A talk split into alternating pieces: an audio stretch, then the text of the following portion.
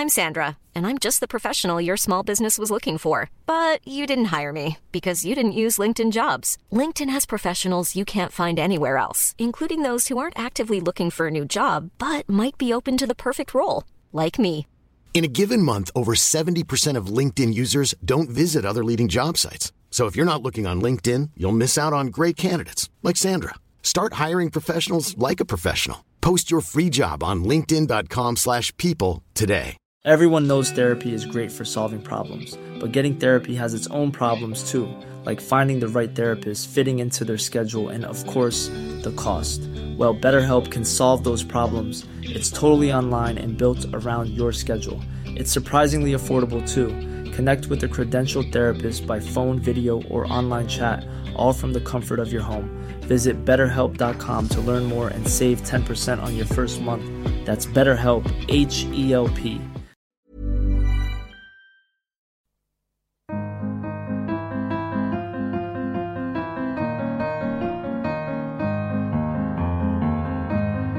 Hello, I'm Tom Clark, and welcome to this special edition of the Prospect Interview. which is also a special edition of Better Human podcast with me, Adam Wagner.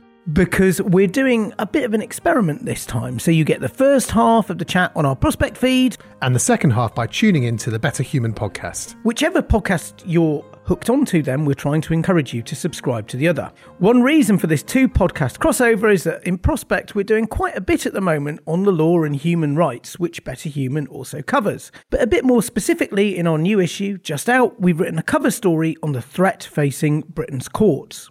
We all saw last autumn how central the law had become to politics when Lady Hale and the Supreme Court rapped Boris Johnson over the knuckles for seeking to suspend Parliament. But now he's back with a mandate, and myself and Alex Dean, Prospects commissioning editor who's spoken to all sorts of top judges for the piece, explain how three things judicial review, the EU, and human rights law have all drawn the judges further into politics. But with Brexit, and various schemes lurking in the Conservative manifesto, we argue that they are now vulnerable on all three fronts. And we'll be coming back to the threats relating to human rights and judicial review in the second half of the chat on the Better Human podcast. But first, here at the Prospect interview, we're going to be talking about the threat to judicial independence. And we're delighted to be joined on the line by Martha Spurrier, who's the Director of Liberty, Tessa Gregory, who is a partner at Leigh Day & Co. Solicitors, And then also here in the studio by Charlie Falconer, who, as a member of Tony Blair's government, drove through the Constitutional Reform Act, which was meant to enshrine judicial independence forever. How is that looking, Charlie? Are you worried about your legacy now? I am worried about my legacy.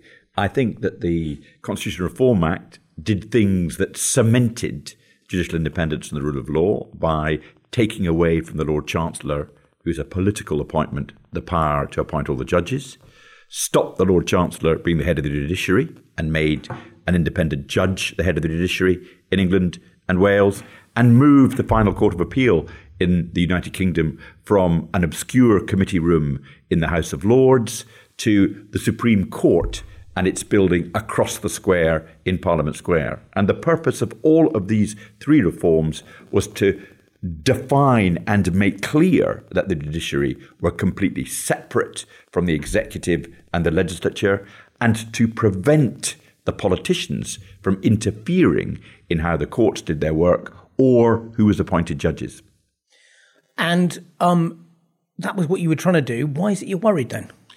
Because after the prorogation case was decided in September, the response of the government, in particular, Boris Johnson, the Prime Minister, and Geoffrey Cox, the Attorney General, was to say the judges got the prorogation case wrong. And the argument that they both then ran was the judges have become too political, not in the sense of party political, but in the sense that they've gone into areas that should be left to the politicians. And they then, then began to speculate about what steps should be taken to ensure that judges knew their place, their place being not to stray too much, as Geoffrey Cox and Boris Johnson would see it, into the role of decisions that should be made by the politicians and not by the judges. And this line of thought has now advanced, and you can see it in something called the Judicial Power Project, which is being run by the Policy Exchange, where there is speculation about how you make sure that judges don't become too engaged in politics, that they're not too activist. And what uh, a very distinguished professor at Oxford called Professor Ekins is saying is that the way to deal with that is you ensure that before you appoint anybody, a very senior judge, the Lord Chief Justice, for example, or the Supreme Court Justice, you make sure that he's not been too, or she's not been too, quote, activist. And I assume that what that means is you look at his or her previous judgments to see whether or not he or her properly understands, in the eyes of Professor Ekins, the role of the judge and the role of the politicians. It's absolutely appalling. Um, I'm the only non lawyer in this discussion. Why Adam, in the first instance, is it so appalling that we should have someone who's got a political eye, a sense for where the great majority of the voters are, having some sort of a say on what kind of person becomes a judge? Do you really want just a priesthood of judges deciding who else gets to join the priesthood? I'm not sure it's wrong to say there should be no um, political say in judicial appointments because I mean at the moment the Lord Chancellor has has some limited role, um, although and I, I, think it's right to say the Lord Chancellor has, in theory, a veto on the on the on the initial shortlist of judges. Is, is that is he that can right? veto the senior appointment once or send it back. If they come back either with the same name or a different name, he's got to accept it. Yes, it's a bit like the Lords' um, role in, in legislation that they can kind of they can delay, but they can't. Um, well, the laws refuse. can delay forever until the Parliament Act is used. The the Judicial Appointments Commission can ultimately force an appointment on the Lord Chancellor. Yeah, I mean, I, have probably got a, a slightly um, controversial view in the legal community on this because I think there is something to be said for the fact that I, I don't think it's wrong to say that ju- judges are getting involved in more political decisions. Um, I don't think I think the human right. I think it, to an extent we have to grapple with the reality of the Human Rights Act, the rise of judicial review, it would have been European Union law, although now that's um, that's that's a different issue. And I think that there is we, we do need to look carefully at how judges are appointed to make sure that well, from from my perspective, in in the legal system itself, it seems it's pretty opaque how judges are appoint, appointed. But what we have to be extremely careful of is the exec- the executive coming along and saying it's time to that we had more say in judicial appointments because we want more judges that agree with us, um, and that, that's that's the real risk. Um, it's that any kind of when any kind of reform to judicial appointments has to be independent, has to be with the rule of law in mind and, and the separation of powers in mind, not um, in the context of, well, let's just bring in more government friendly judges. I'm not sure we need more government friendly um, judges. I'm looking at Tessa yeah. across, across, across the room. I, don't, I, don't, I think if you're a um, claimant focused human rights judicial review lawyer, you wouldn't say, yes, what we really, what's really missing is those government friendly judges. It seems pretty heavily weighted at the moment anyway. Yeah, I think that's certainly right. And I'd be all for more transparency regarding judicial appointments but um, would want to resist any politicisation. And you've got to see that the role of the judge is to um, answer legal questions, but they might be within a political context and they will have political ramifications. Um, but the question they're answering is a legal question and you want that to be entirely separate from their political bias or thoughts. Now, judges are people, and obviously the decisions they make will be informed by their political views, but we don't want to be filling the benches with uh, people who have particular uh, of a particular political persuasion, and so you're not getting fair judicial decision making.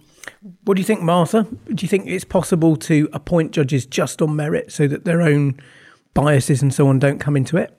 I think there's there's pretty good scholarship now on meritocracy being a myth and activism is very much in the eye of the beholder. One of the things I'm concerned about is not just the idea that the executive get to appoint judges who act in favour of the government, obviously that's a worry, but also more broadly that you might see people being deemed as activists, perhaps because they're the kind of lawyers that in their practicing lives have specialised in bringing cases against the government, that then that puts them in the activist box and therefore out of selection as being judges, not only does that mean you won't get their perspectives, but also we know that those kinds of lawyers are more likely to be women, they're more likely to be from ethnic minority backgrounds, they're more likely to have a diverse range of experiences one of the problems with our judiciary right now is that they are drawn by and large from a very narrow section of people. And so when they are hearing very human cases, and human rights cases and judicial review cases often are very human, very human problems, they may really lack the perspective, the diversity of thought and experience, and the human empathy to decide those cases fairly. If we went down a more American route, Charlie, how do you think it would play out? Badly. I mean, I, I, completely understand Martha's point about the meritocracy is a myth in the sense that it it, it tends to favour, as it were, the existing judges because they play a very important part in looking to see what kind of people they would think were okay, which has a which has a limiting effect on diversity, and we that needs to be addressed all the time because I think the appointment of judges has been done in a way that has not dealt with the diversity. But we're dealing with a slightly separate issue here, which is if you have a situation where the politician has more say and is able legitimately to take into account how, for example, the person you might be considering to go to the Supreme Court or to become the Lord Chief Justice has decided cases as a judge, then you have judges deciding cases in a way that pleases the politicians. To get the promotion. To get the promotion. And what we've had, in my experience, as both a lawyer and as Lord Chancellor, is the judges playing to the other judges, not playing to the politicians. Mm. And the moment you get the uh, judges playing to the politicians, then you're absolutely finished in terms of judicial independence. Because then I become Lord Chief Justice by making sure that I cause no trouble on prorogation, because I know that the Lord Chancellor's got to make a decision between me and two others. Because mm. the uh, because um, uh, uh, Professor Ekins is saying the Lord Chancellor should be uh, given three names for these senior appointments so that he can then decide as to who is least active. So I'm, I am, I am, I understand what Martha is saying, understand what Adam is saying. I'm appalled that they are willing to entertain the idea of politicians scrutinizing previous decisions by the judges as a legitimate tool to determine whether or not the politician says yay or nay. It would have an incredibly detrimental effect on the standing of our judges and their independence. Just to be absolutely clear, I absolutely agree that any political interference interference in the judicial appointment process is a dangerous one, and it's a dangerous one for accountability and for everyone in this country. Um, I was simply saying that not only will you get judges playing to the political gallery, but you will also then have a knock-on effect of the political class, who are not a diverse group of people, appointing judges who not only agree with them but also look and sound like them too. So you have a, a double negative effect. Yeah, I mean, giving the role, giving the executive a role in choosing judges is going to undermine undermine the rule of law in that it's going to affect judges keeping the executive in check. I mean, anyone who watched Brett Kavanaugh being nominated yeah. over in America probably thinks a lot of heavy political involvement in uh, in this is not too clever. I'd have thought. Yeah, I mean that was that was a grotesque example. I, I would say of of the of the kind of pit that you can get into when you have judicial when judiciary become wholly politicized. But I think one one of the one of the risks is just saying it's either what we've got or what the Americans have got, and I don't think. I don't think the serious legal scholars are suggesting we move straight to America. I think there are ways of look, there are ways of appointing judges that are. I mean, for example, in the last ten years, the thanks in part, or the last fifteen years, thanks in part to the constitutional reforms, we've gone from a tap on the shoulder, which was a totally opaque, mm. to at least a system which is open selection, as in you actually get to apply to be a judge, and then there is a there is a criteria, and and, and, and, that, and there are some people we should say who aren't judges on the appointments commission. Yeah, and, and, and that's and that's a the chair of the commissions are non-lawyers. But that that's a huge difference, and that, and that and that I say is a positive. And I think that goes. That's what really what what what both Martha and I were getting at is that there is a certain kind of openness that you need to ensure that the that the gene pool, if you put it like that, of ju- the judiciary is not is not just they don't just re- replicate themselves. I agree. Yeah, with that. I and, agree and that's with why that. we've got three women on the Supreme Court now. That it, it, it can only be because of that, and and and you get and there's many more ethnic minority judges, although it's still a, a still a small proportion compared to the the um the, the country, and I, and, and I think there's a bigger question there in a way about how the judiciary, if it's going to appoint themselves, if they're going to appoint themselves or roughly appoint themselves, ensure that there's a genuine diversity of small p political opinions and and, and I think as opposed not Tory or Labour or Conservative or Liberal but you know are, are they Jonathan Sumption types or are they Lady Hale types? And I think that that is a really interesting substantive Well, question. Well, I mean, if the moment you start to say you're a Lady Hale type or are you a Jonathan Sumption type, then you're getting quite close to the idea that we want, we're going to appoint a small L liberal this time and a small c conservative next time. And by and large, the appointment of judges has avoided that. So we would be perfectly happy to appoint Stephen Sedley uh, and then immediately follow that up with Ralph Gibson, two quite activist left wing figures on the basis that they were judged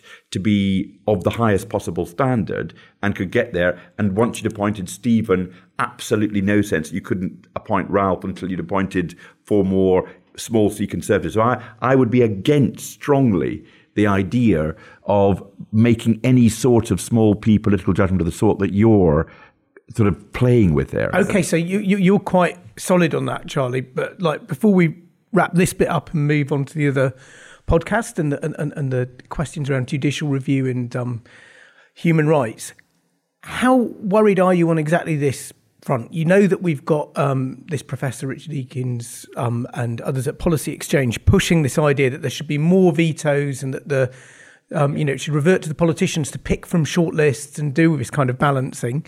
I don't think that's explicitly floated in the Conservative manifesto from memory. Are It's they going to try this bit or not? Do you reckon? I think they will, and I think I think uh, the effect of the whole Brexit litigation, in particular the prorogation litigation, but also the Gina Miller litigation before that, has will will provide some some political oomph for that, in the sense that one of the things that uh, Boris Johnson has made his name on is being serious about Brexit, and he'll get support from all these new Tory MPs. So I'm very, very worried about it.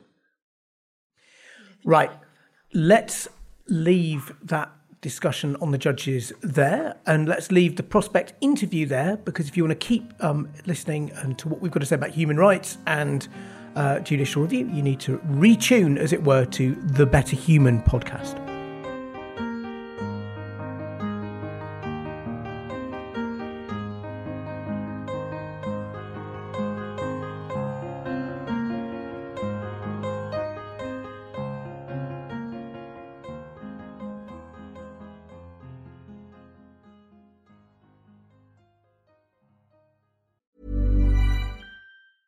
Hey, it's Danny Pellegrino from Everything Iconic. Ready to upgrade your style game without blowing your budget? Check out Quince. They've got all the good stuff shirts and polos, activewear, and fine leather goods, all at 50 to 80% less than other high end brands. And the best part? They're all about safe, ethical, and responsible manufacturing. Get that luxury vibe without the luxury price tag. Hit up quince.com slash upgrade for free shipping and 365 day returns on your next order. That's quince.com slash upgrade. Planning for your next trip? Elevate your travel style with Quince. Quince has all the jet setting essentials you'll want for your next getaway, like European linen, premium luggage options, buttery soft Italian leather bags, and so much more. And is all priced at 50 to 80% less than similar brands. Plus, Quince only works with factories that use safe and ethical manufacturing practices.